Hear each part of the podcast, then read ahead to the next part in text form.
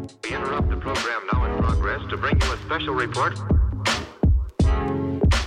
Here are the highlights this morning's news. From the WPGU News Desk, here's today's headlines on WPGU 1071 Champaign's Alternative.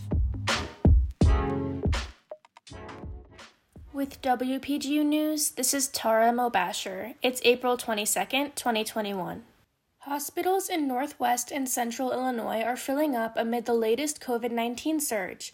About a half dozen Illinois hospitals operated by OSF Healthcare have had at least 90% of their beds filled. OSF has been transferring patients to other hospitals, both within and outside its system, and moving staff as needed. Some patients have had to wait in beds in emergency departments until intensive care unit spots became available. Northwest Illinois and parts of central Illinois have had seven day rolling averages of 85% and 83% of their ICU beds filled, respectively. Chicago and suburban Cook County have also been struggling with ICU bed availability in recent days, where Chicago had a seven day rolling average of 78% of its ICU beds filled, and suburban Cook County had 81%. Although approximately half of residents 16 and older have received at least one dose of the coronavirus vaccine, due to the recent surge of cases, officials have said restrictions will remain until transmission is under control. Today is Earth Day, and the University of Illinois at Urbana Champaign, in conjunction with student led organizations, has planned quad day activities for students. From 10 a.m. to 4 p.m., the Student Sustainability Committee and other organizations and groups will be hosting a Green the Quad event at the Anniversary Plaza. They will be teaching about different sustainability measures on campus and giving out eco friendly freebies. Also, today, the Students for Environmental Change will be hosting a climate strike on the quad at 1 o'clock.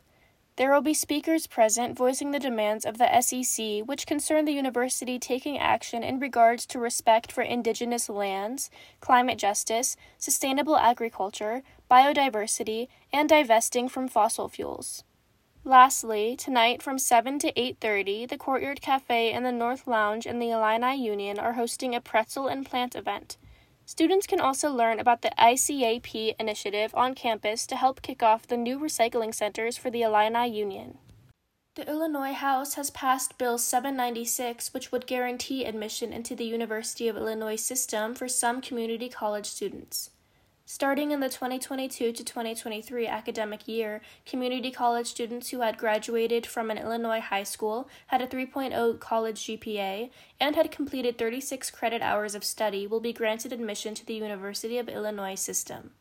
The bill originally called for all Illinois high school students in the top 10% of their class to be guaranteed admittance, though the bill was refined to only include community college students. The bill passed the House unanimously and now passes to the Senate, pending a set date for the first read. Attorney General Merrick Garland announced this Wednesday that the Department of Justice would be launching a pattern or practice probe into the Minneapolis Police Department to determine whether it routinely engages in the use of excessive force or other forms of unlawful policing.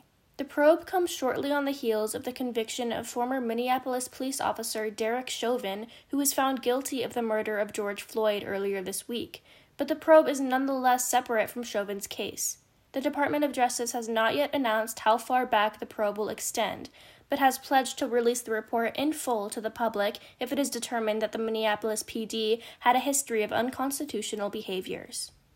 The St. Louis Cardinals and the Chicago Cubs both competed yesterday, with the Cardinals falling 1 0 to the Washington Nationals and the Cubs defeating the New York Mets 16 4.